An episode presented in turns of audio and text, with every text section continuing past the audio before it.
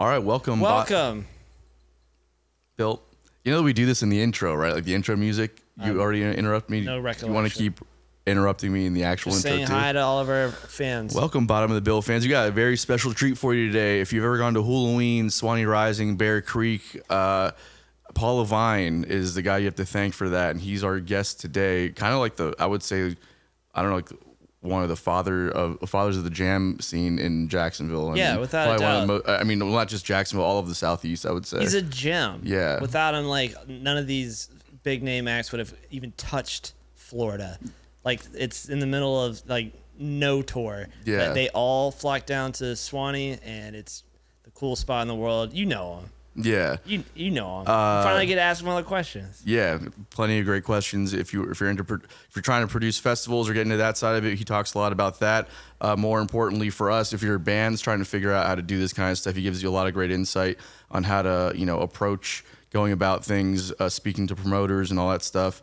And uh, yeah, so it was a great episode for us. I thought it was a really good one. It was awesome. Um, so uh, yeah, uh, check it out. We hope you enjoy. Yeah. Bottom of the bill starts now. Oh, also merchandise. No, wait, hang on. It doesn't start yes yet, but hang on. Mer- merchandise and the link below, bottom of the bill merch. You keep forgetting to mention that every single intro. Uh, so check that out. Buy some bottom of the bill merch and enjoy the episode. Is it starting now? It's starting now. It's starting now. This is Bottom of the Bill. Where we talk about the modern grind of a musician. Album cycle. Oh, hold on, Bill, give me a second, man. Because we don't know what we're talking about. Spotify playlist. You keep interrupting me. That's not how we discussed it. Just give me a second, man. We invite established artists on the. Festival lineups. Can I just get my stuff out real quick? We invite established artists on to share their strategy to success. Marketing strategies. Premier Do It Yourself podcast. Hashtag DIY. Ah, screw it. This is the bottom of the bill.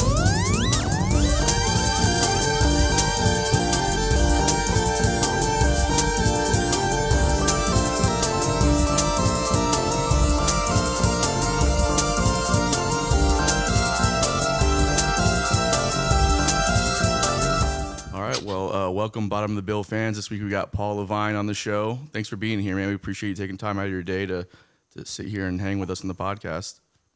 My pleasure. I love the outdoor setting, man. You look great, like outside, just like a power move. Like, yeah, I'd do podcasts outside. Yeah. yeah. Well, uh, you know, inside I've I've got a, three animals, a son, and and uh, more mayhem than uh, than out here. And it it's uh, you know out here it sounds like a bird sanctuary. So it, it kind of I thought I'd bring a kind of that peaceful element to your show. Yeah, no, it's it. great. Yes. And then when nobody talks, we can hear crickets, literally. Yeah. um, cool, man. Well, uh, yeah, let's get right into it. I'm, I'm curious. Uh, for those who don't know, Paul Levine uh, produces festivals like Hulaween, Suwannee Rising, um, and uh, used to be Bear Creek as well. Uh, what what uh, what kind of prompted you, you to get into that side of the industry, or what kind of role did music play in your upbringing to make you want to pursue that? Um, well, uh, I mean, of course, I always loved music. Um, my grandmother was a composer, but um, she wrote uh, classical music and popular music. I guess back in the 40s, maybe 30s and 40s. Um, Really? But that really had nothing to do with, you know, I mean that. I guess that um, turned me on to music somehow, but didn't really influence the style of music that I would go on to listen to. My parents loved music.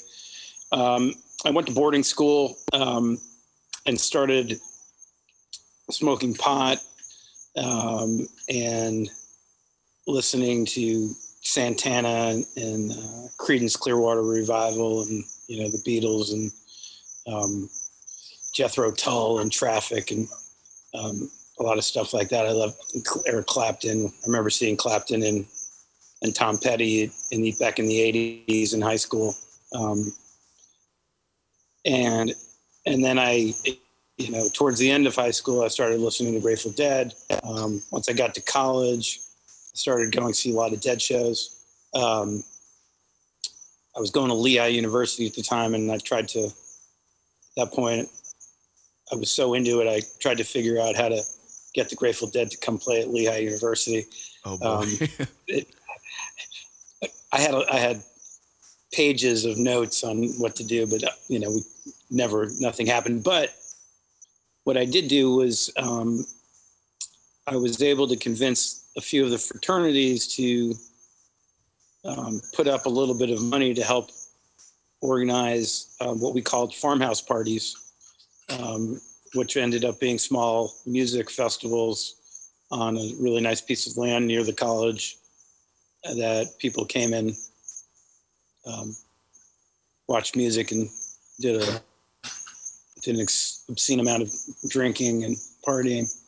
Um, uh, and you know, I from then on, I I kind of had the bug. Um, I I moved to Colorado to Aspen um, in the winter of 92, 93 to go skiing. I thought that sounded like a good idea. Um, and ended up staying there for eight years. And um, while I was there, uh, I worked in restaurants, but then I met some young people, um, a couple other young folks, and we opened up a little cafe um, called the Howling Wolf uh, in Aspen. And um, we, it was a restaurant, coffee house, bar, kind of art gallery. It's kind of a Greenwich Village kind of kind of hip place, and we started having music.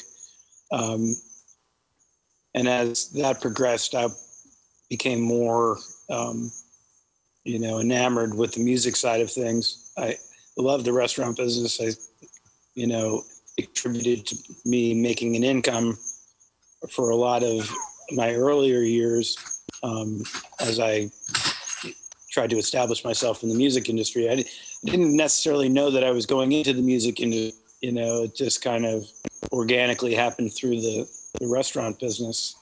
Um, and then eventually out there, we started a festival in Aspen called the Aspen Harmony Festival. And, um, you know, uh, that was in the late 90s. And back then I was, you know, I was working with String Cheese Incident and Leftover Salmon and you know, we did a festival with Black Crowes and with Widespread Panic and Karl Denson's Tiny Universe and, you know, the Tragically Hip. Uh, um, you know, Peace, Gord Downie. Uh, um, you know, bands like that. We had, we had Fastball. I don't know if you remember Fastball. I heard the name sounds very familiar. No, sorry. No. They, they had that song called The Way. Um, Oh yeah, yeah. I know, I know exactly what you're talking about. Yeah.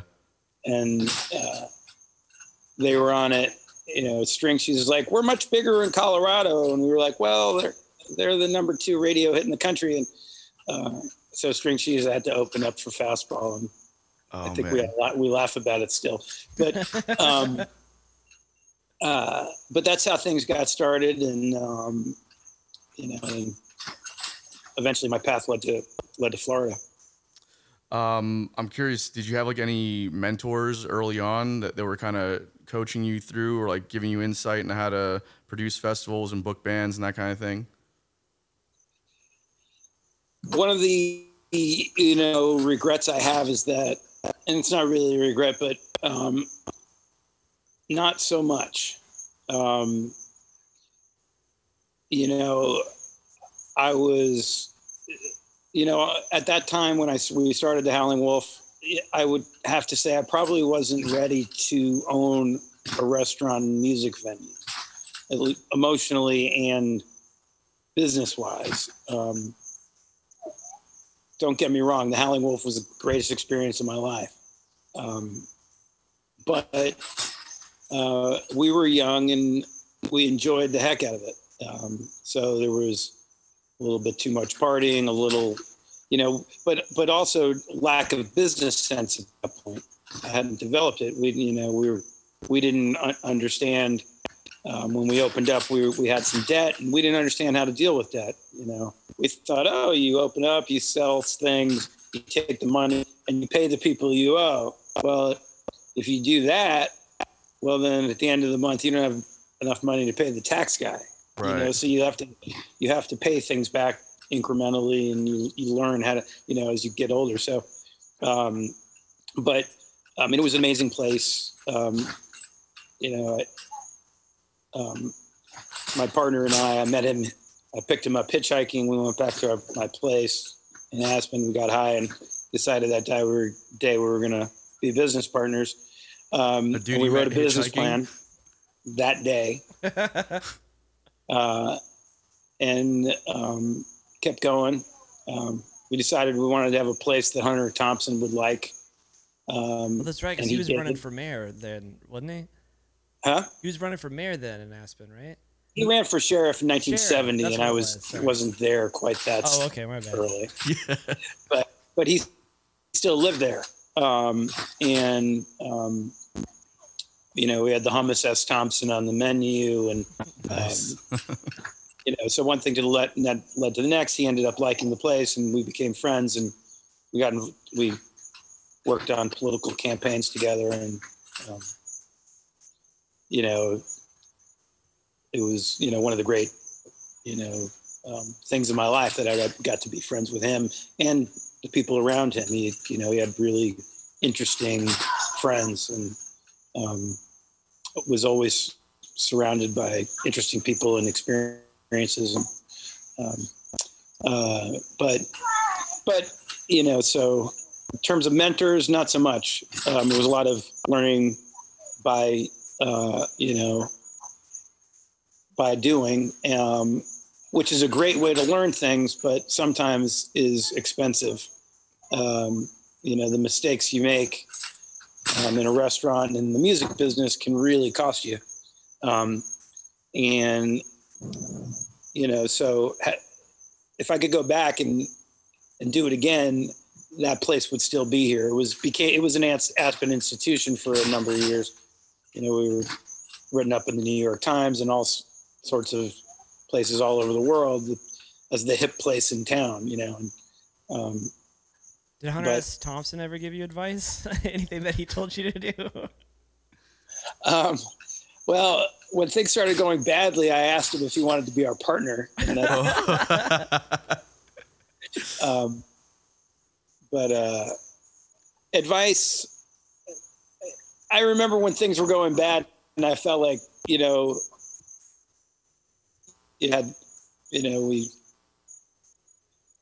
we were closing and we were having financial problems, and I felt like there were a lot of people that were. I don't know. It felt like people had turned on me or something like that. You know, I was young and I was not, you know, and he's, you know, he kind of is like, well, you know, Paul, you know, it's kind of how it is, you know, it's just, you know, welcome to the club. You know? yeah. and, uh, um, you know, he had a great way of putting things in perspective. Did he become your partner? no, there's no way. No, he, he was sensible enough to know that, you know, that that wasn't, you know, uh, the best place for him to invest his money. Right. I don't think uh, that adjective has ever been used for Hunter S. Thompson. Sensible. Sensible. Yeah. but whatever. That's a pretty awesome story, man. yeah. Um, I'm curious uh, to people that are just kind of like wanting to get involved in, on the production side of a festival. Um, what are some things you know, just kind of starting out? You got no name, no contacts, no understanding of how the business works. You know, how do you, how do you pull together funds? Like, what what's what are the first steps that someone would take? Well, um, when you're younger, you think you can do things without funds. Uh, and that's sometimes how you can get into some trouble because, you know, because everybody goes into that kind of stuff with good intentions, right? We're going to put on the greatest thing in the world. It's going to make people happy. Of course, the money is just going to make sense at the end, right? Um, Right. uh, particularly nowadays, it's even worse. Like to have that kind of an attitude today is incredibly reckless with the way thing what everything costs. At least when I got started, you know, gas was under a dollar. You know, uh, and it just hotels were cheap. Everything, you know, right. renting stuff was cheap. not like it is today. But um, I guess you know the key is to when you're getting started um, is to find a, a, venue. You know, they don't grow on trees.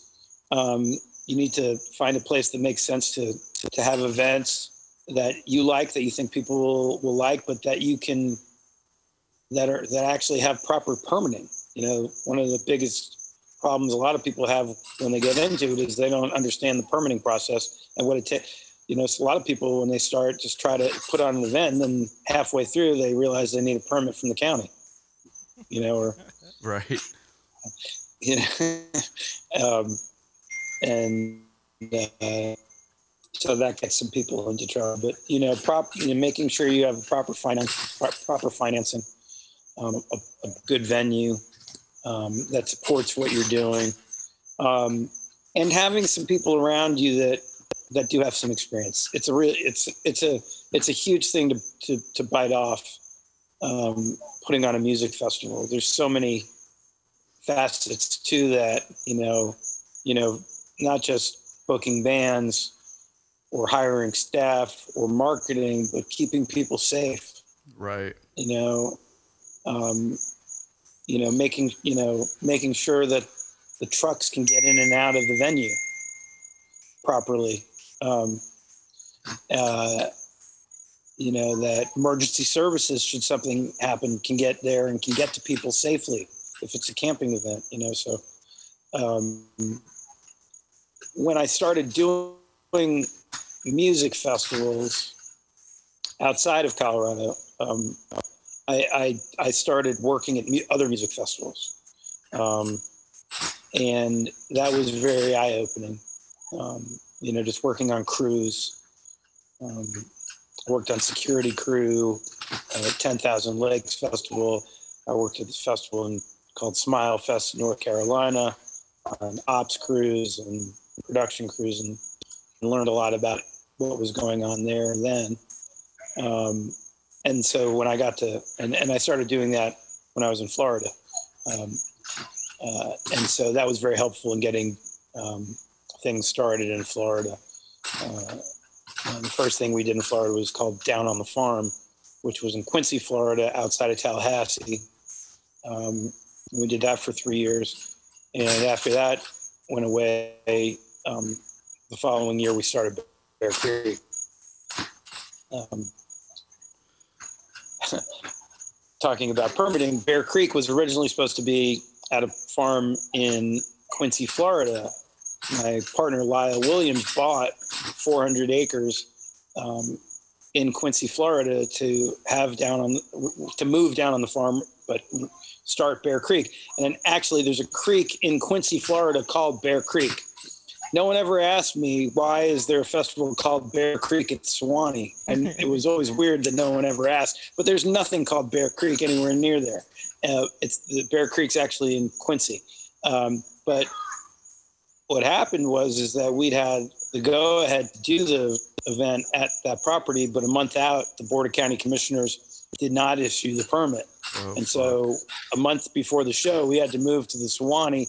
And if it weren't, wasn't for the kindness of James Cornett, the owner of Spirit of the Suwannee, um, never would have been a Bear Creek.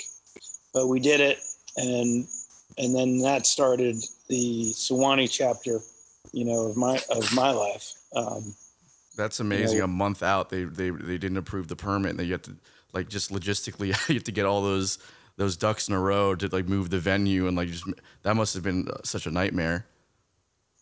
It was, but it was a blessing in disguise. Um, you know, and the good news there was, I mean, I'd been to the park from MagFest, I think, um, maybe the one, first Wanee. Um, you know, they the infrastructure at the park made made that transition easier than it would to say another farm that you had to bring in all the production, the generators, stages, you know, all that kind of stuff. Right, right. Now, Um, I'm curious as as some of the, the the festivals that you have produced like early on uh, to you know the stuff that you're kind of doing now. What, are there, are there like things that you um, that kind of obviously like things change as the festival scales and gets larger. Some things that work um, on a smaller level might not work on a bigger level or translate the same kind of way. Um, are there like what kind of things were you noticing that you were doing for the smaller festivals that maybe didn't work so well in the bigger festivals, or vice versa? Yeah, it's more vice versa. Um, when I started, when we started Bear Creek, um, we had five stages, but we had like 2,500 people. Right. right? You know, um, but in creatively, um, you know, we kind of the, the, the events that that I we felt that Bear Creek um, shouldn't not emulate, but it, it, Bear Creek came out of the ethos of the New Orleans Jazz and Heritage Festival and all late night music that they have there. It it, it a lot of people compared Bear Creek to Jam Cruise, um, you know, and so between Jam Cruise, Bear Creek, and Jazz Fest, that was kind of the funk triumvirate. Um, well, if you've been to Jam Cruise or you've been to Jazz Fest, there's oh there's tons of music all the time in different stages and different bars, and so part of the greatness is the blur of music, and so we brought, came to Bear Creek creatively, trying to create this utopia of music, just having nonstop amazing live music in people's face you know, on different stages, and so that people would have to run from place to place to, and you know, um, you know, and I still believe this to be true, especially for bigger festivals. Sometimes the how you judge a festival festival's greatness is by what you missed. You know, um, Interesting. Yeah. um, and so we had to, we just had too many stages, and you know, it, those every stage costs money. You know, the, the production team, the sound equipment, the bands, and so um, a lesson I learned as I've so as I've gone further in my career is to start start smaller and build to to that point. You know, Right. Um, and uh, that's that's you know I, I've seen other promoters come to Suwannee and make the same mistake. It's just starting too big too fast. There's no sense in doing that. Um, even though you want creatively to express yourself in a certain way. I always thought that was so cool about Bear Creek though, because like every year it kept on getting bigger and bigger, and had like you know by the end of it had Bootsy Collins playing, and I was just like, this can't get any funkier. You know what I mean? Uh, the second thing that I was gonna say about uh, uh, the way that it is at Jazz Fest in New Orleans about going back and forth as like a blur. That was my favorite part, and I think most people that were at Bear Creek was going back and forth between the amphitheater and the uh, the porch stage, uh, like that that just that that trek that you did like it also was like freezing cold out but like it was just like you felt like you were like in a group of or herd of cows or something like Yeah. that Yeah. that was the best and, and it was like a s at the second that uh, uh, uh, the stage was do- done at the amphitheater the port stage started it was just a wonderful like dopamine rush every single time a show was ending because you're like well, that's where we're going next and you're just right across the street it was great man We, I mean, I think you know Bear Creek will always be my favorite um, show that that I've ever done. Um, I love all the other shows. I love Purple Hatters Ball. I love Hulaween. I think Hulaween's the greatest, um, the most, uh, you know, pound for pound for just pure entertainment. It's almost impossible to beat that show. But musically and creatively, Bear Creek really was in my heart. Um, everything about it. Uh, um, so I, I agree with you. The you know the excitement of going from stage to stage, and I think Bear Creek was like, like now, the festival industry has matured. Back when Bear Creek was going, there was there wasn't thousands of music festivals. There were music festivals, but there weren't tons of music festivals like there are now. Or they were like And the real so- big ones, like Bonnaroo. You know what I mean? That were like you're gonna miss everything if you show up to Bonnaroo. So I don't know. Yeah. So, you know, Bear Creek, there was still a naivete about the audience and about us and like a, a, a youthfulness and kind of, I don't know. There's just an energy. You know, the the bands were young. Lettuce was young. Yeah, Dumpstaphunk was young. I know. you know, So- Remaster Sounds were young. Like, um, so it was, you know, it was kind of just a special time, I think, where a lot of great things kind of came together at that place. And the people that came there were just the greatest, you know, and, and it's a lot of the same people that come to the, all the shows at the park. Um, you know, just the greatest, most loving, open minded music fans, you know, that with a tight, you know, that were just open to everything. That was the thing about Bear Creek is that people were just ready for whatever was going to hit them, and that made it so special. Um, and I think a lot of people were able to, you know, start relationships with bands that continue to be their favorite bands today. Um, you know, and that was really cool. Totally. I've I have noticed over the last uh, five years or so, may, maybe even more, that like the the festival kind of template has been uh, kind of uh, being implemented even on the on the on across the pop markets now. Do you think that there's uh, that that they kind of saw what was happening on the ground level, like at the, the jam band scene, that kind of stuff, and we're like, this is a model that's working, or do you think that there's something kind of started happening where headlining acts were getting too expensive at that level? It just made more sense to maybe do a festival and kind of, you know, I don't know if, if it makes it cheaper to hire fed, headliners for a festival rather than doing like a head, like you know one-off show or whatever. But I'm just curious as to why you think the pop market started started adopting the template. Um, that's a good question. Uh, I just think that, you know, Bonnaroo did have a lot to do with it. Um, and, you know, if you remember the first Bonnaroo, it was, it was a jam band festival. Right. Um, and um, I think I think a lot of business people and people in the different and more popular scenes noticed the marketing potential at music festivals.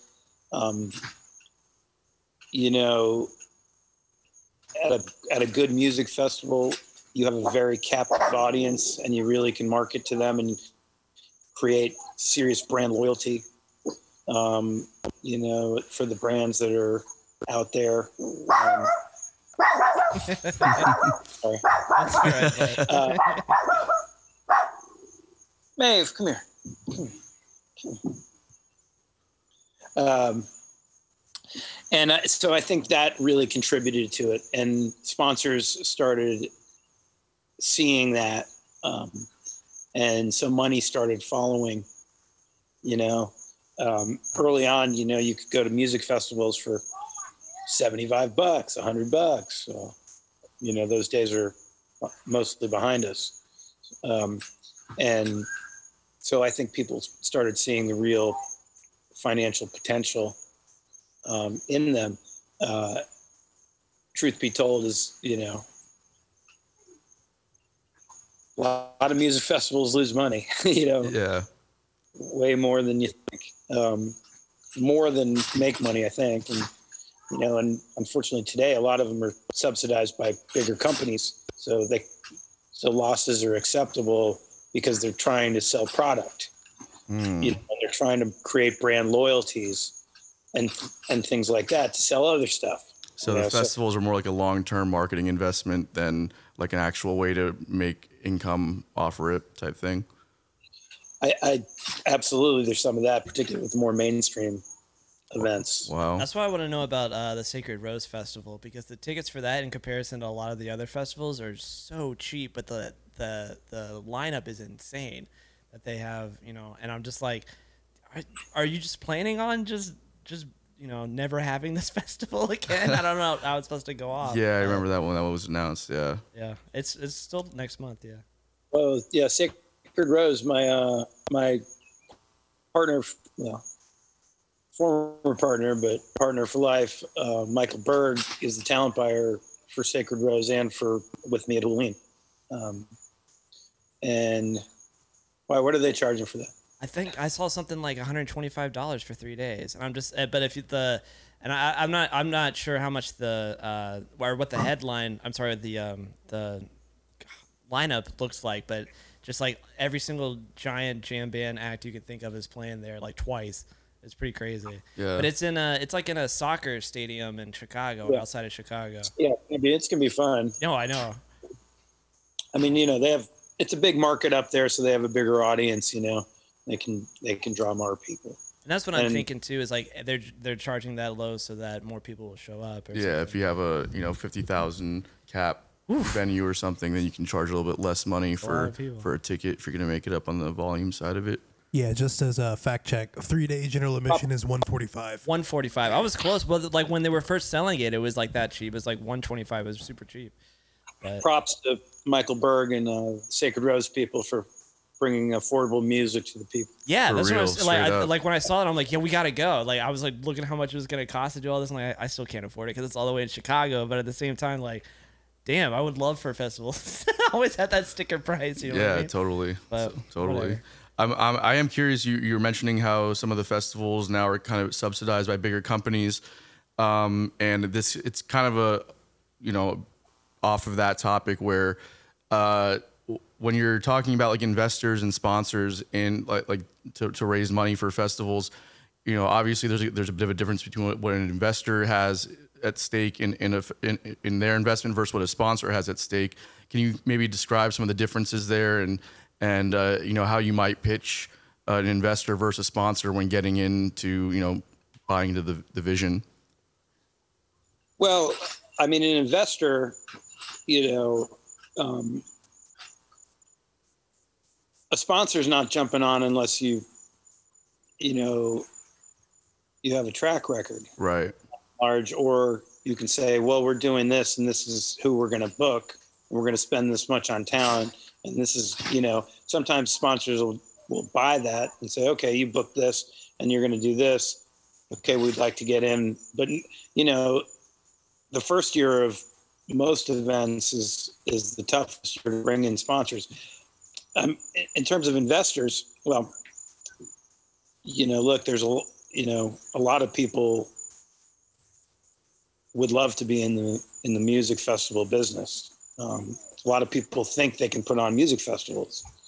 Um, so finding finding investors is is more you know you're looking for somebody who's um, who's interested in being in the music business um, and you know that's that's that's their quickest way in but um, you know they you know you hope that an, your investor can contribute more than money um, but sometimes that that's how it is and that's their arrangement you know some investors well they contribute money and and they get to be a part of it and some of them they just want to hang out backstage right. Just want to live the life.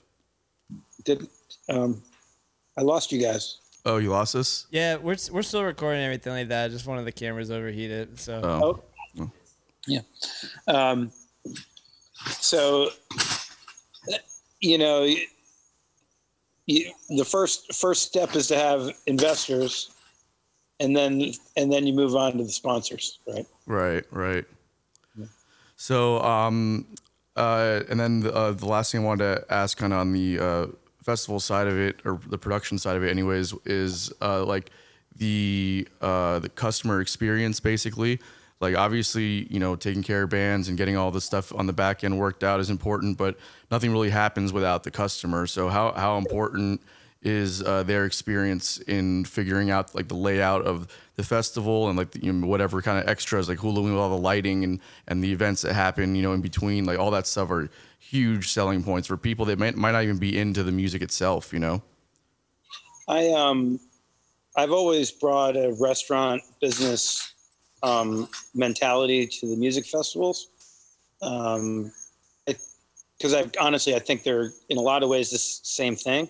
Um, a restaurant, you know, like the one we had at least, is you know you're inviting. It, all really it all started in people's kitchen. It's like you're inviting people into your house. You're ta- you're giving them an experience. You know, you want give them the best experience they can have. Hopefully, to forget their worries for a little while, um, and you know, to make them feel special. Um, and it's which is kind of similar to music festivals. You know, it's your house that they're coming to, and you have to provide everything that they need for to have the best experience possible.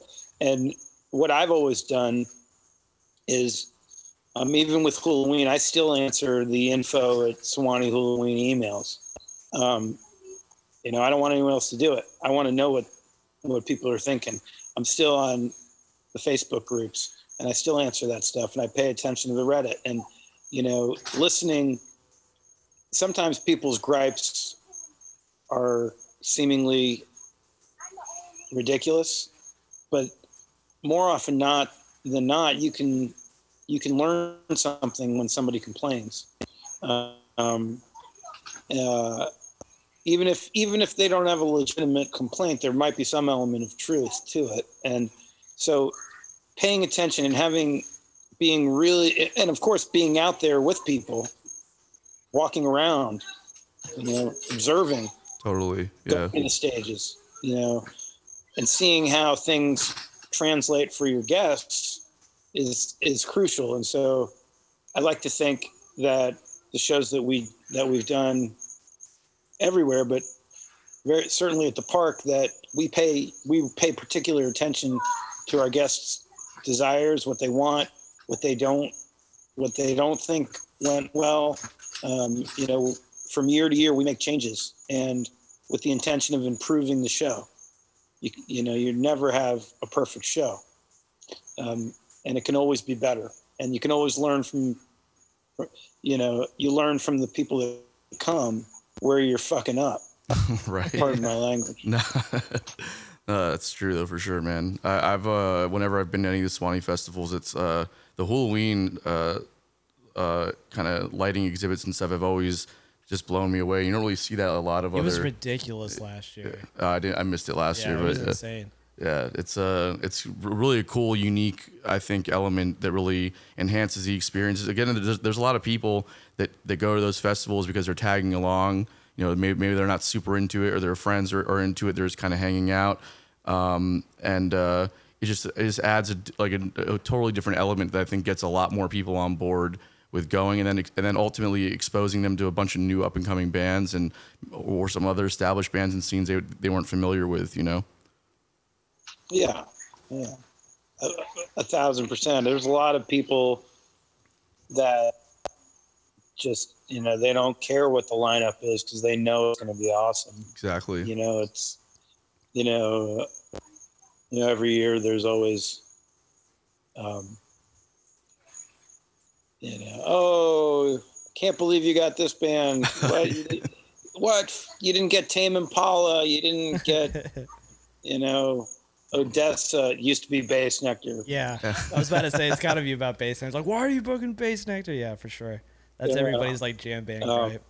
you know so there's always you know not everyone's gonna love the particularly with hula like the headliners are great but really to me hula is about everything else because because the you know just we would like to pack it full of amazing live bands right? And, and we we expect that when you come to Hula, you're gonna walk out of having seen 20 new bands that you never heard of that blew your mind. You know, it was like that at Bear Creek too, Yeah, absolutely. I think yeah. and that's when you, you know, I was gonna say uh, that uh, the I never left like Spirit Lake. I just kept on going back and forth between those two stages, and like all the uh, um, I don't know what you call it, the art installations that were there. That was just the coolest part about it. Yeah, super immersive experience. Yeah. I think a lot of festivals. I mean, there's some around the country that probably have a similar thing, but I think that that concept is is not as widely adopted quite yet. You know, and I think it's a really cool, unique experience to to what you guys do over at Suwannee. Yeah, you're ahead of the curve at Bear Creek and again at Hulaween, man. I love it. Yeah. I love that it's in our backyard too. Yeah, for real. well, you know, it's. I'm thankful that we've been able to um, to do these things, and you know, to have such a special place to do them. Uh, you know, because that, like I said earlier, you know, having the right venue is it's a huge piece of it. Yeah. You know, like with Hulaween, it's like Hulaween is like Spirit of the Suwannee plus music plus art plus the crowd is magic. Right. 100%. Plus our set, which is really you know c- customer oriented, you know, and, and all that. So Oh, when all those things are clicking, you know, that's when people, you know, at, you know, at the end of the weekend, that's when you see people, you know, blissed out and, you know, just feeling no pain and just having been barraged by stimulation all weekend. It's emotional.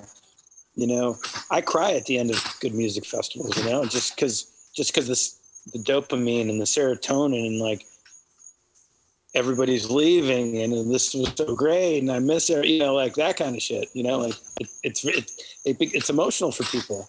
You know, you see people in the middle of, I'm sure, I don't know, maybe you didn't see it or not, but people will be up there in Spirit Lake. They'll be bawling because they can't believe how beautiful it is. yeah. Totally. It was ridiculous. Uh, before we, before we go on to the the billboard, uh, I w- what I've got one complaint about uh, Suwannee, and I don't know if you were in charge of this at all. But what happened to the uh, the restrooms that are next to the porch stage? You got rid of the pissing troughs, and now it's all urinals everywhere. Um, Do you know what I'm talking about? I feel like that's got to be a decision. well, you mean in the John Condo? In the what? Sorry. In the there's a building there that's Yeah. called the John Condo. Yeah, yeah, yeah, Um, yeah. Used to have troughs in it. Yeah, I know, and now it's all urinals. it was it was so much was fun. It was so much fun. I When it's COVID. Yeah, it's because of COVID. oh, co- no, it was before that. No, All I, right, I was just one. I was just blame every- wondering. I blame everything on COVID. Well, anyways, bring them back. I get all the boys want it back. Yeah. boys. Just you know, go in the woods and you know, shovel out like a trough, Yeah. kind of thing. All pissed together in the woods. It's There you like, go. know, be more special. yeah. But that that shit was hilarious. I'll, Sorry. I'll, I'll, let, I'll let the park know. I, I was I wasn't in on that decision. okay, all right, just make it short. All right, just make it short. Um, all right, so I want to move on to the uh, next segment, the bottom of the billboard segment. Uh, for those who don't know, every week we request or we review a new song, and um, then we decide whether or not it goes on to the. oh, there they are. All right. Uh, we and then we decide whether or not the song goes on to our bottom of the billboard playlist uh, on Spotify, and then it's usually Fungus Billy and I don't agree on anything when it comes to music, so uh, it's always a fun segment. Um, so this week I chose uh, Okay. I chose the yeah it's a one we played together for the last five years because it never we never agreed on anything. Nope. um, but uh, yeah, so the revivalist, um, "Other Side of Paradise" is a song that I chose this week. Um, so I uh, saw the revivalist for the first time, uh, actually the year that we played Hulaween, which I think was 2018, and they were um, playing. I think it was Sunday afternoon. They were playing on the amphitheater stage, and um, I had some friends of mine that were like kind of. Uh, they were super into them at the time, and uh, they were telling me to go to the set, and I wasn't sure if I was going to make it. And anyways, we ended up kind of stumbling upon their set, and it ended up being one of my favorite sets of the whole weekend because it was so polished and so well put together, and just sonically everything was great. The songs were all really good. Um, so I kind of dug into their stuff, and this is the first song on their last studio album they put out, and then it's the last song on their newest uh, live album they did, which was live at Muscle Shoals. So um, yeah, the first time I heard this song, it really just kind of hit me. I love the introduction and yeah, it's like beautiful harmonies and just like the lyrics are really great. The production's amazing on it, like the way everything just sonically sits so nicely. Um, and then uh, what's his name? Uh, Shaw, D- David Shaw. His voice, man, he's such a yeah talented singer, man. Uh, and and I just I love They'll it. be, they'll be at Hulaween. Oh, they will. Yeah, not the revivalist, David David solo band. Oh, David Shaw. Yeah, his solo album's pretty good too. Actually, I, I dug that. Um, but what do you think, Bill? So I've got I, I overall I think it was really a good song. It's very clean, like you said, like very very polished. The, I've got like two two notes about it. The first one is that this song doesn't have an ending. Uh, I listened to it on repeat on Spotify while I was mowing my lawn today, and I had no idea when it started over. yeah. if you if you do listen to it on repeat, it's really funny because it, it starts with a uh thing like that, and it just doesn't have like a, a close closing. So it, it's almost like uh, you know, have like a big finish or something like that, or fade out. I don't know. Well, yeah, whatever you want to do. Yeah, listen to it in the context of the album, right? Because and this is it's the first song, and I get it. It's Yeah. like yeah, it's a good it's a good first song, a good intro song. You know, Yeah. it's not the best. I mean, David Bowie. Bowie's. you listen to it on the album, not on the Muscle Shoals one. Yeah, yeah. Did you listen to it on, on the actual album or, or the Muscle I don't know. I, I only listened to. it's the first song, and then that was on the on the studio album. Okay, Yeah. I don't think it was a live album. Okay, yeah. If that's what you're saying. Yeah, yeah, yeah. Anyways, that's it. And then the second one is that it's just really, it's a really soft song. Yeah, you're not It's into very that. no, that's not what I said. I, I just saying it's just very soft. Uh, I do like this song, and I think that it makes it for me. I, that's my vote. But I just think that it's. Uh, I think that we need, yeah, we need a couple softies on the playlist. yeah. You can't, you can't do Bon Jovi "Shot Through the Heart" the entire time. Although I'd love to Yeah. but you can't you can't do that every time. So yeah, this is a good like s- slow dancing uh, eighth grade song for okay, sure. get the fuck out of here. I'm just saying, the revivalists have a lot of like good like bangers and everything like that. This one has got to be their soft. If is there a softer song that they have? no, I think that's probably That's got to be this one then. Yeah. Yeah. So yeah, I'd, I like it. There's nothing wrong with it. Okay. What do you think, Paul? I mean, uh, I mean, David, da- David can sing some some really nice, you know, lovely sonic songs. You know, mellow, you know, heart tugging uh, kind of stuff. I, I listened to the Muscle Shoals version today. and- Yeah. and and it had some of that, you know, kind of Muscle Shoals vibe to it. You know, almost almost a bit of gospel-y. Yep. not exactly exactly but um yeah i think it's a really nice song. And, and uh I, I enjoyed listening to that album. It was you know it's not full of bangers. It's but it's it's very pleasing easy listening kind of music. Like if you were driving or whatever it would be great to great as a soundtrack you know just or something like that Yeah, for sure. I mean, I listen to like Elliott Smith all the time, so don't tell me I don't like soft songs for yeah. sure. Yeah. That's But the revivalists had that. What's that song that we cover? Or we used to, anyways. uh, wish I knew you. Wish I Knew You. Like that one's like a hit. That's That's, a a great great. song. That's a great song. And so that's what I thought it was gonna be like when I listened to it. and I was like, oh, this is like, it's quiet. Yeah. It's yeah. peaceful. Yeah, I think it's cool. It shows their their their dynamic range, you know, and, and their ability as songwriters to kind of switch it up a little bit. You know, they've got some great pop songs that they're like really well written and dancey and the whole thing, and then they can also kind of go back to the roots. I think, and I love how the revivalists have, even though they've kind of um, you know broken through to the mainstream uh, to some extent. You, you really kind of still feel like that New Orleans vibe with their music. You know, they, they kind of like never lost touch with that. That's, that's what you know. I thought that was really cool. they came to us uh for the first time at bear creek Oh, really? So you kind of watched the trans, like you kind of watched them kind of grow over the years. Oh yeah, oh yeah. It was it was. We were so proud of them. They were just young, you know, young boys when they got started, and you know, back then, you know, of course, you know, we had Dumpstaphunk and we had George Porter and we had Galactic and we had you know Anders Osborne, a lot of the New Orleans legends, and uh, and they were just the young pups, you know, and they were getting shit from all the everybody else, you know. I mean, it, friend, friendly, you know, ribbing, you know, Of course. um, and uh, you know, and just to to watch them explode, you know, and I mean, I saw them open for the Rolling Stones in Jacksonville a couple of years ago. I mean, Wow. that was that was an incredible thrill, you know. Just, just you know, because they're salt of the earth guys, Well, anyways, and uh, sorry, I saw, I saw him coming in hot. Um, yeah. So um, the uh, kind of speaking of watching bands at that, uh, at, like kind of do that, go through that process, and kind of watching them come up. Um, what is kind of like uh, obviously you got to deal with a lot of up and coming bands booking these festivals and stuff, and uh, um, you know, talking about like, like the, the the customer experience and all that stuff when you're put, pr- producing these. What about like the artist experience? What are you thinking about when it comes to taking care of artists on that side of it? And uh, you know, there's a really, you know, we've played like really, uh, um, you know, half put together festivals where there's really no consideration into the artist experience upon arrival or anything, and it kind of makes it hard to put the show on, um, or just makes it a little bit more difficult, especially being uh, on the road all day or whatever. Um, but that was far from the experience of you know working with you guys at Hulaween and other big festivals like that, where it's just so it seems so easy and like we're just we don't have to think about anything, you know. Well, I, I mean, to me, that's fundamental, and it also goes back to the, you know, restaurant industry mentality. Um, you know, um, like like the Howling Wolf in Aspen, we we only had seventy people that can come into the club, so bands would come play there.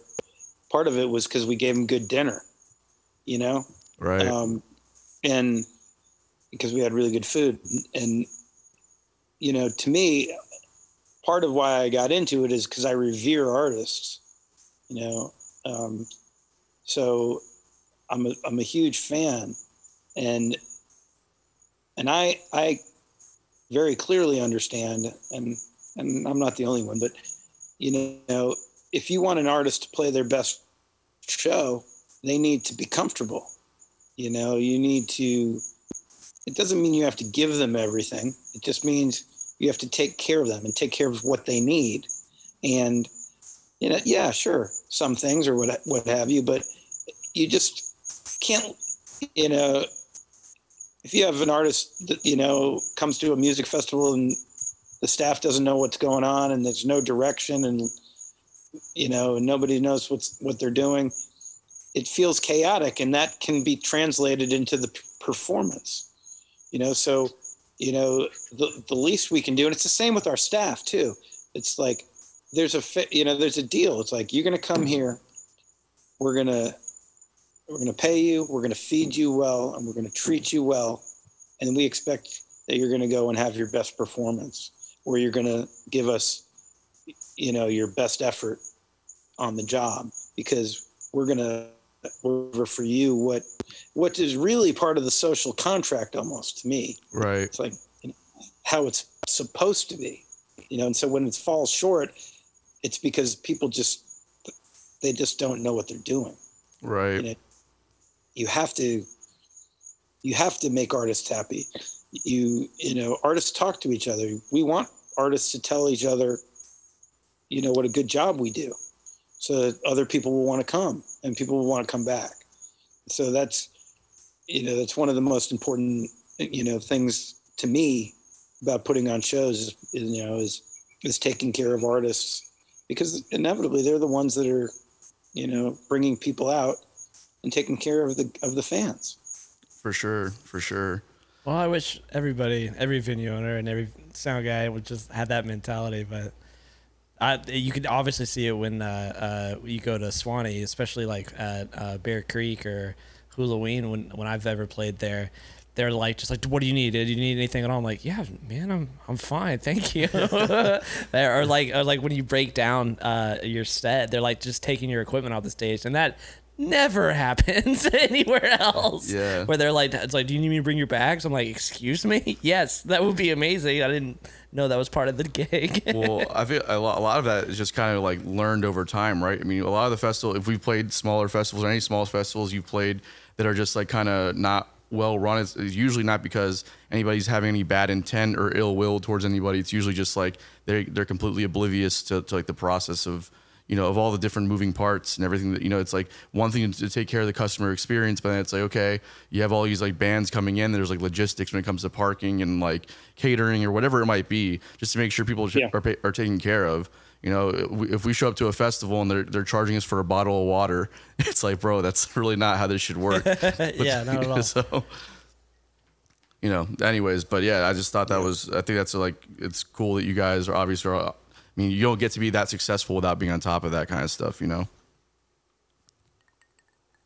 Well it's important to pay attention to that kind of stuff and um, you know because you know we're in the you know we're, we're making friends too you know like we, we want you know we want to be part of musicians and artists lives and, and vice versa. You know that's what we're we're trying to do is and and inevitably with the you know between the artists and the staff and the fans i mean we're building community you know that's that's that's part of it yeah 100% 100% Um, and speaking of community, uh, how active are you in kind of scoping out up and coming bands, local talent, and some of the, uh, you know, cities that are from, from the that you're pulling from? You know. Um, well, not you know since particularly since COVID, um, really my uh, I haven't been able to get out like I used to, um, and so uh, you know, and in the last bunch of years, I have people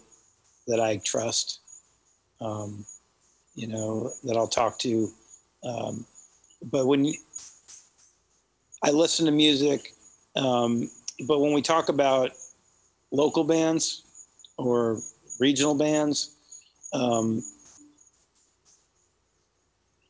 there's an element of me, you know, and my taste playing a role in it. But um, to me, what's really important is if if bands are out there working hard, consistently playing shows, doing what's necessary to, to be in the music industry, I'm going to work hard to try to give them a chance.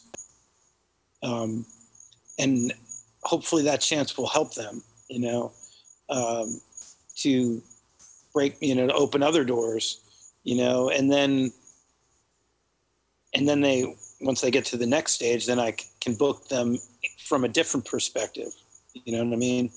It's so, it's part scouting and going out, but it's also part paying attention to who's working hard Right. you know my taste is not everyone's taste um, and i recognize that and you know and i don't do a good enough job of it. You know there's not enough slots to give everyone a chance. And that to me that's the hardest part is is is having to say no to people that have been working hard that haven't had a chance to come out to the park and play a show yet you know because i really want to give them a chance. They deserve it. I mean, if they're doing, if they're working hard, you know, if they're playing consistent gigs, if they're making records, if they're, you know, doing doing those things that they need to to be in the music industry. Totally. Of course, we want to play put out the best music as well, but you know, of course, taste is subjective. Right, right. Um, and I'm curious, like, as far like um, when like how important is it to you, like, to see the social media, like the activity on social media, and and just kind of like, obviously, it's got to play some kind of role, right? Because that's kind of the, the outlet that most people are finding their music now. So to see people that are active and using the the platforms properly must play some kind of a role. It, it does. Um, I remember though, for there were times right that we just get barraged by with messages by certain bands. Six friends. Yeah. Yeah. yeah. And um, so you have to kind of like, it's important, but you got to look a little bit deeper into it, you know, because some some people are very visible and vocal, and nobody's paying attention. Right. And then, but there's on the flip side, there's fan bases that that you know that are very active, um, and you can tell that there's a real ground swell and there's real real fans and real support Right. And so you pay attention to that. So you have to be careful with social media. It's not it's a great tool but it's not it, you know you can't make all your decisions ba- on based on social media either. Right. you know you have to do it you know i'm very much a i book on vibe um, a lot of the time uh, you know what feels like it be, makes sense where it you know what what feels right. Um, and what will translate in, out into that forest you know Right. um, but but it's certainly one of you know it's a you certainly it certainly helps you to open your eyes to things that you wouldn't have known about necessarily and sometimes it also confirms things that you already know Right. or are thinking True. I was on the tail end of that, and I apologize about me and my at 22 years old. One of the coolest stories ever that Paul did. Uh, so Lucky Costello, uh, I think it was like our second second year as a band, and we just hounded him. We just hounded you. Like, uh, uh just sent emails as much I as we. wasn't, I wasn't talking about Lucky Costello. Oh no, but we did it. I'm talking about Lucky Costello now because that's what we fucking did. And uh, uh, the but the coolest fucking thing that ever happened is we were like, please, can we play Bear Creek? Please, Paul, please, please, please. And then uh, uh, one night. Uh, uh, uh, you came out with the uh, 20 this poster right here the 2013 or 20 yeah 2013 bear creek.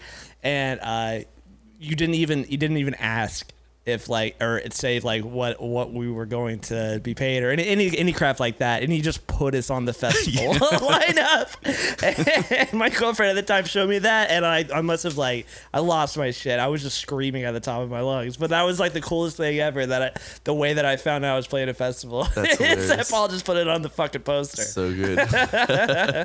so thank you for that, and then also I'm sorry. but we did it. We practiced so hard for that set, and he gave us an amazing time slot, twelve o'clock uh, on a Saturday. no, I think it was like eleven o'clock on a Saturday. But so, but like we were like just so happy that we did it, and so we learned like a whole. I think we played a, a Star Wars tribute set, and we played like the four Star Wars songs in between like a hour long set, but.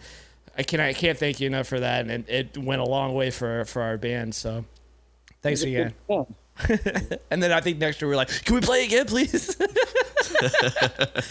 but no more, no more of Damn it, that. damn it! I thought I, I, I mean, I, I thought I got, got, you know, got you guys got you off my back. No, I know, but like I said, I was I was young and stupid. I, I I think I was twenty. I was twenty two or twenty three, or what was that? Yeah, that was ten years ago. So I would have been like, yeah, twenty two. So what are you gonna oh, do? You gotta learn the hard way. That's great. You know, when you, you know, of course, you want to see that kind of enthusiasm, though. You know, I, I always tell people that, um, you know, you, you know this, Anton. You know, uh, persistence is important. You know, it doesn't bother me.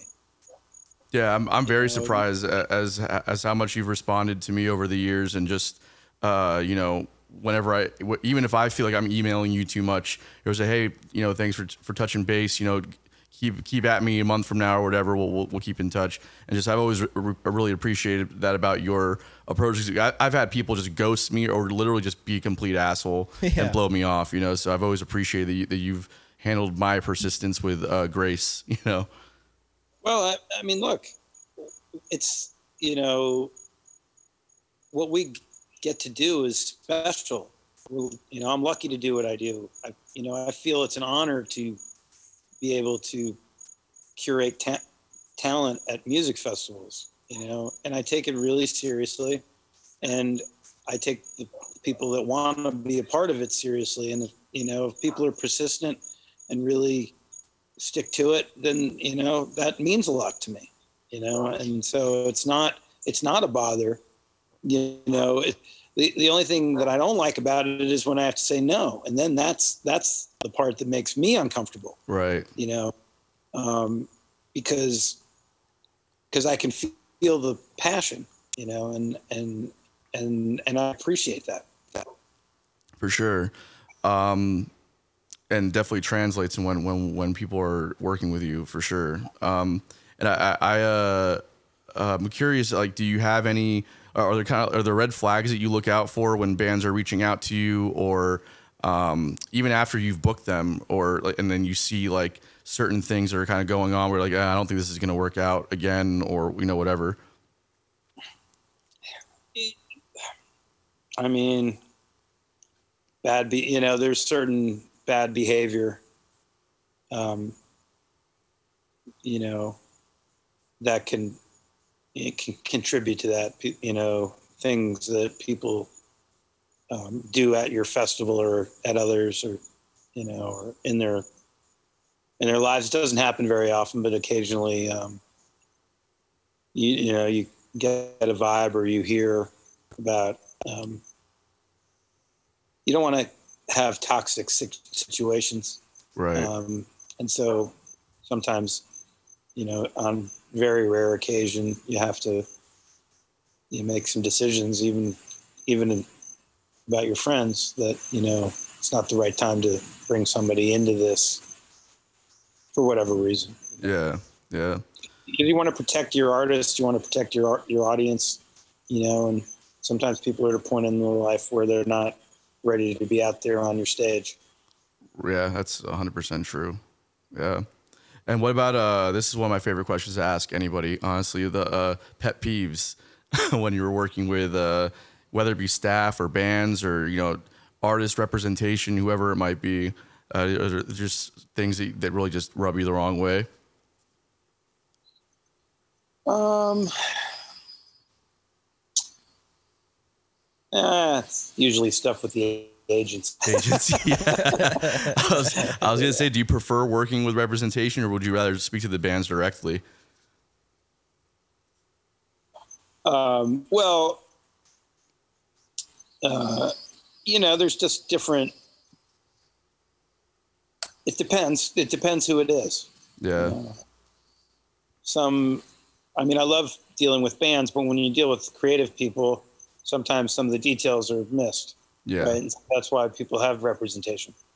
Um, um, you know, some some agents, you know, can kind of spin things a certain way or try to back you into a corner, say you said this or this, you promised this, or you know, this is where my artist, you know, I mean, that, the biggest thing I hate in the industry is the ego of agents and management sometimes about where they're to be on a poster. Yeah. You know, it's, it can, right. uh, you know, and it's like, like, it's like, I'm curating this festival. I know where you are on my lineup, and I know why I booked you. So, go fuck yourself. yes. yeah.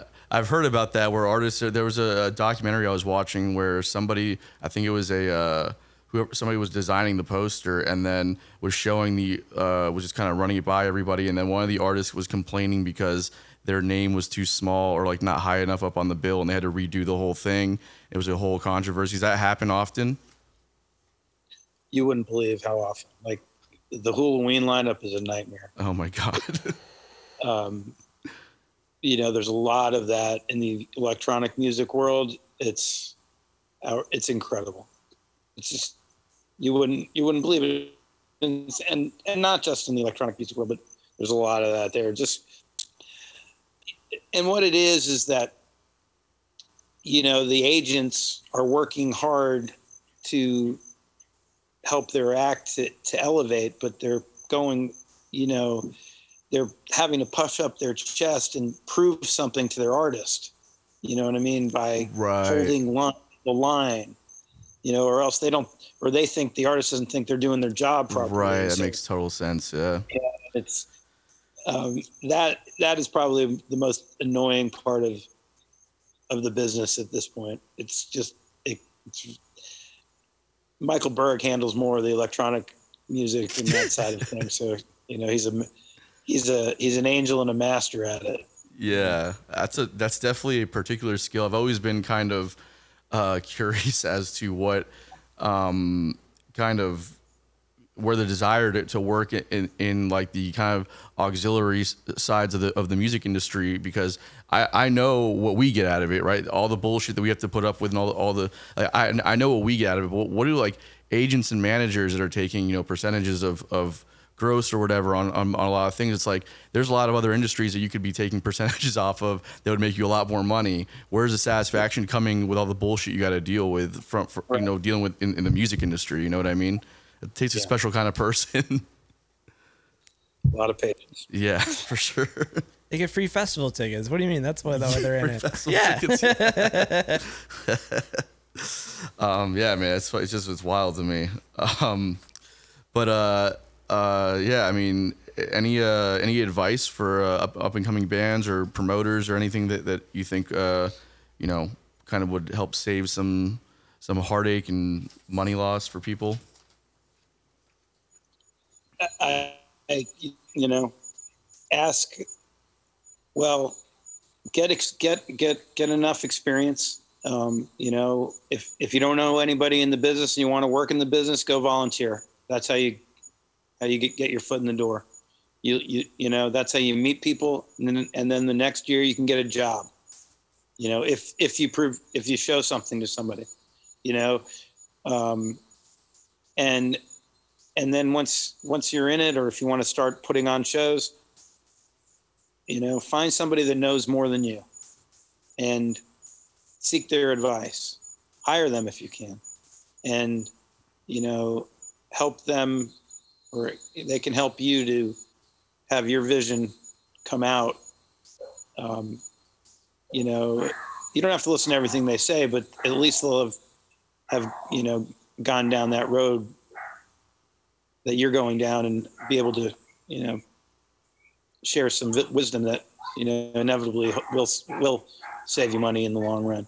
Totally. Um, and for fans, you know, it's um, it's get out there and work hard, play shows. You know, I know it's harder right now, but if you're a local band, get out of your town.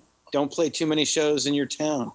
You know, have a ba- have that base. But if if it's if your base is all that you have, then you know then it's harder to take the next step. So you need to you need you need to to fi- figure out a way to expand your base beyond where you are, and you don't have to grow too fast, but don't you know bands ba- local bands that play 20, 20 shows a year in their local market are probably playing it too much. yeah, for You know sure. what I mean? And um, if if their goal is to, you know, I mean, look, there's no exact formula, right? Maybe, and that works for some people. People have a every week gig, and that can work too. But got to get outside of, you know, your comfort zone, I guess. Yeah. You know, and, and play those shows, and sometimes it's going to be empty rooms, and, but you got to make fans, you know, one at a time. You know, and and it's the small shows sometimes that you know that that's what that's the step to the to the big to a bigger show you know It's also where you can make some of the some of your best fans because they'll have seen you in that really intimate kind of setting, and then they feel like they got a special thing there, um, and then they kind of incentivizes them to come back and watch you grow into the to the bigger shows. You know. absolutely you know and if if if if you if a band is playing to a small audience and you know is feeling sorry for themselves and plays a shit show well those people aren't going to come back Totally. you play your if you play your show and you move them then they're going to tell people and and the next time you come there's going to be a lot of people in that room Right. you know how it works you know i think a lot of people these days just want instant success and that's not that's not what rock and roll is all about Totally, man. i mean occasionally i guess somebody gets lucky on tiktok There's there's always gonna be outliers, but it's never the uh, it's never the, the the you know the rule. You know. So, yeah. yeah a thousand percent Um, and uh, just I, I only have like one more question. I'm, I'm always curious about this question from uh, from your guys' perspective because you know the the the the, the argument that you hear a lot with uh, bands, uh, specifically people that are typically in the cover band scene because they they don't have a real good grasp on what the music industry actually looks like. So the idea of like exposure gigs and uh, getting paid to play type thing. Um, I'm of the mindset that I think there are such a thing as exposure gigs, and that if you're a band writing music and trying to create your own brand, that it's actually a very necessary part of growing your your your brand.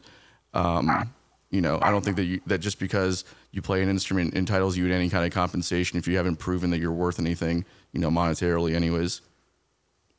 well if you're trying to become a, a national act you know if you're trying to grow in that way you need to get to play music in front of certain people you need to do that i mean and some of those people are promoters some of those people are fans you know so you need to expose your music to as many people as you can um, and that's how you you know look talking about people that are playing a lot of shows in their hometown. Well, if you're doing just that, well, yeah, you should be getting paid, right? Because those people know you. Totally. But if you're me- making new friends, if you're making new friends, sometimes you do have to take, you know, take what you can get, or you know, or or what have you. I'm sure with Lucky Costello, we probably gave you tickets Yep. for, you know. I wasn't gonna say it though. Huh? I wasn't gonna. I was- I wasn't gonna talk about our deal. That's the way to do it. well, I mean, well, but we always tried to be cool about it and like, you know, we'd give we'd give bands that we normally would have probably paid five hundred bucks. We give them a thousand dollars worth of tickets. Oh yeah. You know, they could you know so they could do better than I would have been able to pay them. Especially at a Um, festival like that but- where those tickets sell themselves, you know? But you know, they don't always. You know, so sometimes you know if you have a shitty show and you do it like that and they don't get paid anything, well, that sucks. But Right. anyway, um, we don't we don't do that anymore. We've moved away from it. He wants to he wants to chime in. He's got a lot to say on the yeah. subject. She's barking her approval. yeah. You know, so, um, you know, yeah. As you're growing and developing it, you have to. You're right. There are some gigs that are for exposure. There's no doubt about it. Yeah. like y'all come into play, you know, hula. You know, we're gonna pay we're gonna pay you something, but you probably get paid more when you play a gig in Jacksonville. And well, you hopefully you're gonna make you know 500 new fans, Yeah, exactly. and and you're gonna be able to, you know, tell whatever festival in North Carolina. Well, I played Hulaween, and you know that means something to that to promoters. Yeah, hundred. So there's value. There's different. There's different kinds of value. Yeah, hundred percent. It's all risk reward thing. And yeah, just a, a lot of people I feel like just attach value to only the money side of it and don't see the value in anything else. That's the kind of shit that gets you stuck playing cover gigs in your town for the rest of your life. You know? Or don't, or don't do anything with the fact that you just played Hulaween or Yeah. Bear Creek or, or anywhere at Suwannee, and, and that's that's where you're just like, dude, like, Paul gave you this fucking chance, and then he wants to see you grow, and you're like, what are you doing with it? Exactly. So- Exactly. Uh, Bill, you got any last questions you want to ask? Uh, yeah. Uh, how'd you get involved, or I don't know if it was you or your partner, uh, get involved with Frank Moody? Frank Moody. Yeah, they're my new favorite band. I love Um, them, and I, I, I saw that they were I on give, Hulu. uh, Dean- it, it um Ian Wallach uh, is a great guy and a music fan who's a huge fan, and he turned on my friend Dean Parsons, who lives in Jacksonville, and so they started telling me that we should check out Frank Moody, and you know I'm a funk junkie, so as soon as I started hearing it, um, you know it was uh, it was on. You know we were determined to get on Hula. They canceled on us last year because of they couldn't because of COVID and travel problems, and so they played Rising this year. It was amazing, and now they're going to play in you know a ridiculous um, stage closing slot on the Spirit Lake stage at Hulaween this year, and it's going to be insane. So, have you listened to them yet, Anton? Uh, I don't think so. They are ridiculous. I, they're my new favorite band for sure. Really? Yeah, yeah. I just thought it was like a DJ at first, and then I was like, this the bass sounds really organic and real. Like, I, how are they getting that tone? And then I watched like a video of him, and it's like a full band. I'm like, oh my god, he plays clarinet during like uh, uh, one of his tracks. It's amazing. Really? Like, and it's all like dance music, but he's like playing like a clarinet. It's awesome. That sounds dope. so I'll yeah, I'm really excited sure. to, to see him. Hell yeah. Um, all right, you guys want to do some unpopular opinions? Yeah, sure. Yeah, What's up? that might I might have to. I'm going to have to uh, move locations because my computer battery um, is about to die. So. Okay. plug in. Um, so we go from outside to the kitchen.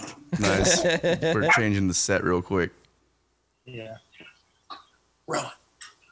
I still don't know if I should do my unpopular opinion f- from last week that I was saving or a new one that I got. Whatever you're feeling, bro. It's I whatever don't you're know. feeling. I feel like I'm gonna I'm gonna be really embarrassed if I say the one that I, I th- I'm gonna go with that. Go with it, yeah. And I, I know it's gonna like piss off everybody in the room. Trying to get some fucking views here. Or maybe you what I mean? won't. Trying to sell tickets, kid. Trying to sell tickets. But yeah, that's that's where I came up with the bottom of the bill idea, though, is because that of that poster. It's like like you got to at the very very bottom. yeah, we have to talk about who came up with that idea. 'cause I'm pretty sure that we were Don't. talking about this in the van Don't- on don't- tour one time, and I'm pretty sure that, that I, I'm, I'm the one that came up with it, but it's okay. no, like no, you didn't. I'm sorry. Anyways, uh, what's your unpopular opinion, Bill? All right, I'll go for it. So, uh, unpopular opinion is uh, "Hey Jude" is the best Beatles song. Is their best song. Hmm. and I was saving that from last week. Uh, it's a great wait, song. You think it is or it isn't? It is. It's their best song. And I was checking Spotify today, and it's not even their top five. Do you know what their number one played song is? well, it's not on any of their records. okay. cool. Yes, it is. Hey Jude is. Hey Jude is on there. It's a uh, single. It was released as a single. No, it's not a single. It's on a record uh, that was uh, pretty. It was it was a record that after the Beatles broke up. But Hey Jude is on that rec- that record. Hmm. Okay. I have it if you want to look at it later. Okay. But uh, uh, there, you know what the number one song is What? on most streams What? is uh, uh, uh, oh my gosh, Here Comes the Sun. Here comes the sun. That's Yeah. a good one. Because it's played at all the weddings. I think is why. Yeah. I don't know. But anyways, it's, I think it's the best song. Best song. It is their best song. Yep. I mean, it's a damn good song. It's but here's why is because like uh, uh obviously like the beginning of it like a lot of people know the words for it but it doesn't matter what language you speak you can sing the na na na part Yeah. and it's just like the most universal it was genius the, the history of that song is hilarious I don't know if it's true or not just a rumor about how they were like uh, uh trying to or Paul McCartney was like bet like make a song with a hit chorus with no words and he was like done I thought he wrote that song for John Lennon's son. he did, but like the chorus or whatever, like Oh, and, okay. and put that in, yeah. Yeah, I, that that is true that he wrote it first song. I don't know that that's an unpopular opinion. I think you're not the only one that thinks that. All right. Yeah. That's a. I mean, it's a, it's a great song. It's probably not my favorite one by them, but I don't. I mean, I, I love. It's not that my song. favorite. It's just their best song. It's, oh, you're saying it's just objectively their best song? yeah, because anybody in the world can sing it. Right. Okay. Yeah. Hmm. Interesting. And I think more people should, should do that. I think that's why mumble rap caught on. It's because everybody can sing it. yeah. Okay. That was a dumb Interesting. take. All right, what do you got? All right. Well, my unpopular opinion is that uh, Rumple Minze is not good. Oh my god, yeah, I 100% agree with you. It's like the worst thing on the planet. Yeah. It ta it's like you're drinking mouthwash. It's only people who are bartenders drink Rumple Minze. Yeah. What is this thing? Do you, do you, you, are you? It gets you fucked up fast. it's same alcohol does. content. No, it's not. Um, It's 100. actually, it's actually a good mixer. It's a good mixer. Yeah, that's what it's supposed to be for. But people You drink can- shots of it at the end of the night. Uh, you can make you can make good shots with it. If you like those kind of, you know, minty, chocolatey, kind of weird shots. It wouldn't bother Girl, me. Scout, If, Girl, Girl Scout cookies and you know whatever the kind of things are. Right. It wouldn't bother me so much if it was mixed, but people are just drinking them straight up, like taking shots of rumpies straight up, and I'm just don't understand. Like, Chris back over there is all into that stuff. I've seen it. I've seen it like every single time we play a, a bar and uh, we play till close till 1.30 and they kick everybody out. The entire bartending crew all takes a shot of Rumple Minze. also, the Monday Night Funk Jam at 1904 loves their rumpies, don't I was they? gonna say we're pretty much. I mean, I, yeah. I mean, I'm. Uh, I'll bring out. You know, at the end of your set, we'll we'll uh, we'll we'll we'll down a Rumple Minze. Ugh. there you go. No thanks. I'll pass it's a hard it. pass for me. No, you got when in Rome. I would do it if everybody else is doing it, but like, ugh, not willingly. I had someone buy me a shot the other night, and they were like uh, rumpies, and I was like, "Fuck no." Rumpies? Yeah, you can buy me something else, bro. I don't want to be that guy that like rejects a free shot, but if you're gonna pay for it, I'll tell you what I want. Thanks. what about you, Paul? What's your unpopular opinion? I had one too. I had I had an unpopular opinion. Yeah, what you got? Um, I'd rather go see a band play original music than covers. You know, that's that is actually a great unpopular opinion, and it's just sad that that's an unpopular opinion. Yep, it's very, especially in Jacksonville Beach. I mean, like nobody gives a fuck about your original music. They want to hear Sublime, or Red Hot Chili Peppers, Or Wagon and then, Wheel. and then Sublime, and then Wagon Wheel, Yeah, but mostly Sublime. Yeah. Sublime. yeah, Do You know Santeria? yeah. You start playing under the bridge. Isn't Wagon Wheel? You have it's a hundred dollars. Yeah, Yeah. wagon wheel, and then Freebird is uh, a little bit more expensive now. Not Fucking with A. Anton's cheap ass. And Mustang Sally. Oh, Mustang Sally. I've on purpose never learned that one. Yeah, me either. I never, I've never had to play it. I played it one time in a blues band that I used to be in, but like I didn't, I never learned it like as part of a regular set set list thing. So I don't know it, and people request it. I don't play it. I don't play Sweet Caroline. I don't play fucking. I don't play any of the hits that people want to hear. Take that shit somewhere else. You'll find that shit with anybody else in town. Yeah, You know? and that's why we're doing so great. Yeah. We play, we play the B sides of your favorite bands that no one's ever heard of. That's true. Yeah, it's true. And then whatever, but we still get paid. 'Cause We just jam. We're good at jamming. Yeah. But you know, this is what it, you got to keep it interesting for yourself, all right? If you're gonna play covers and shit, make money. Unfortunately, you know, Side Hustle is an original band, so we don't play the bars, but we do have a cover band that plays bars around town to, to you know help pay for everything. And uh, you know, you do that shit all like every night of the week, and you have to keep it interesting. You have to you know jam or like you know do tunes that you like that people might know, but also you know might might not know by artists. Keep like, it you know? interesting to you, but not to the audience who's paying you. Uh, the bar's paying me. So. yeah, well, yeah, of course. Yeah. But But yeah, I feel that man. I wish it's that very wasn't- unpopular. Yeah. but to musicians, that's very popular. yeah, for sure. Um, well, Paul, man, thank you again for being here. Really appreciate you taking the time. It's been great kind of getting to talk to you and know you on a different level, you know. Um, and uh, yeah, thanks for hanging out with us, guys. Uh, thanks for tuning in. Yeah, man. Can't wait to see you soon, dude, in person. But thanks so much for giving us a call. See you at the park this fall. Yeah, hell yeah. All right, man. Have, have a good one. Thanks for having me, guys. All right. it was a lot of fun. Thanks, man. Catch you Talk to you soon. Bye. Adios, muchachos.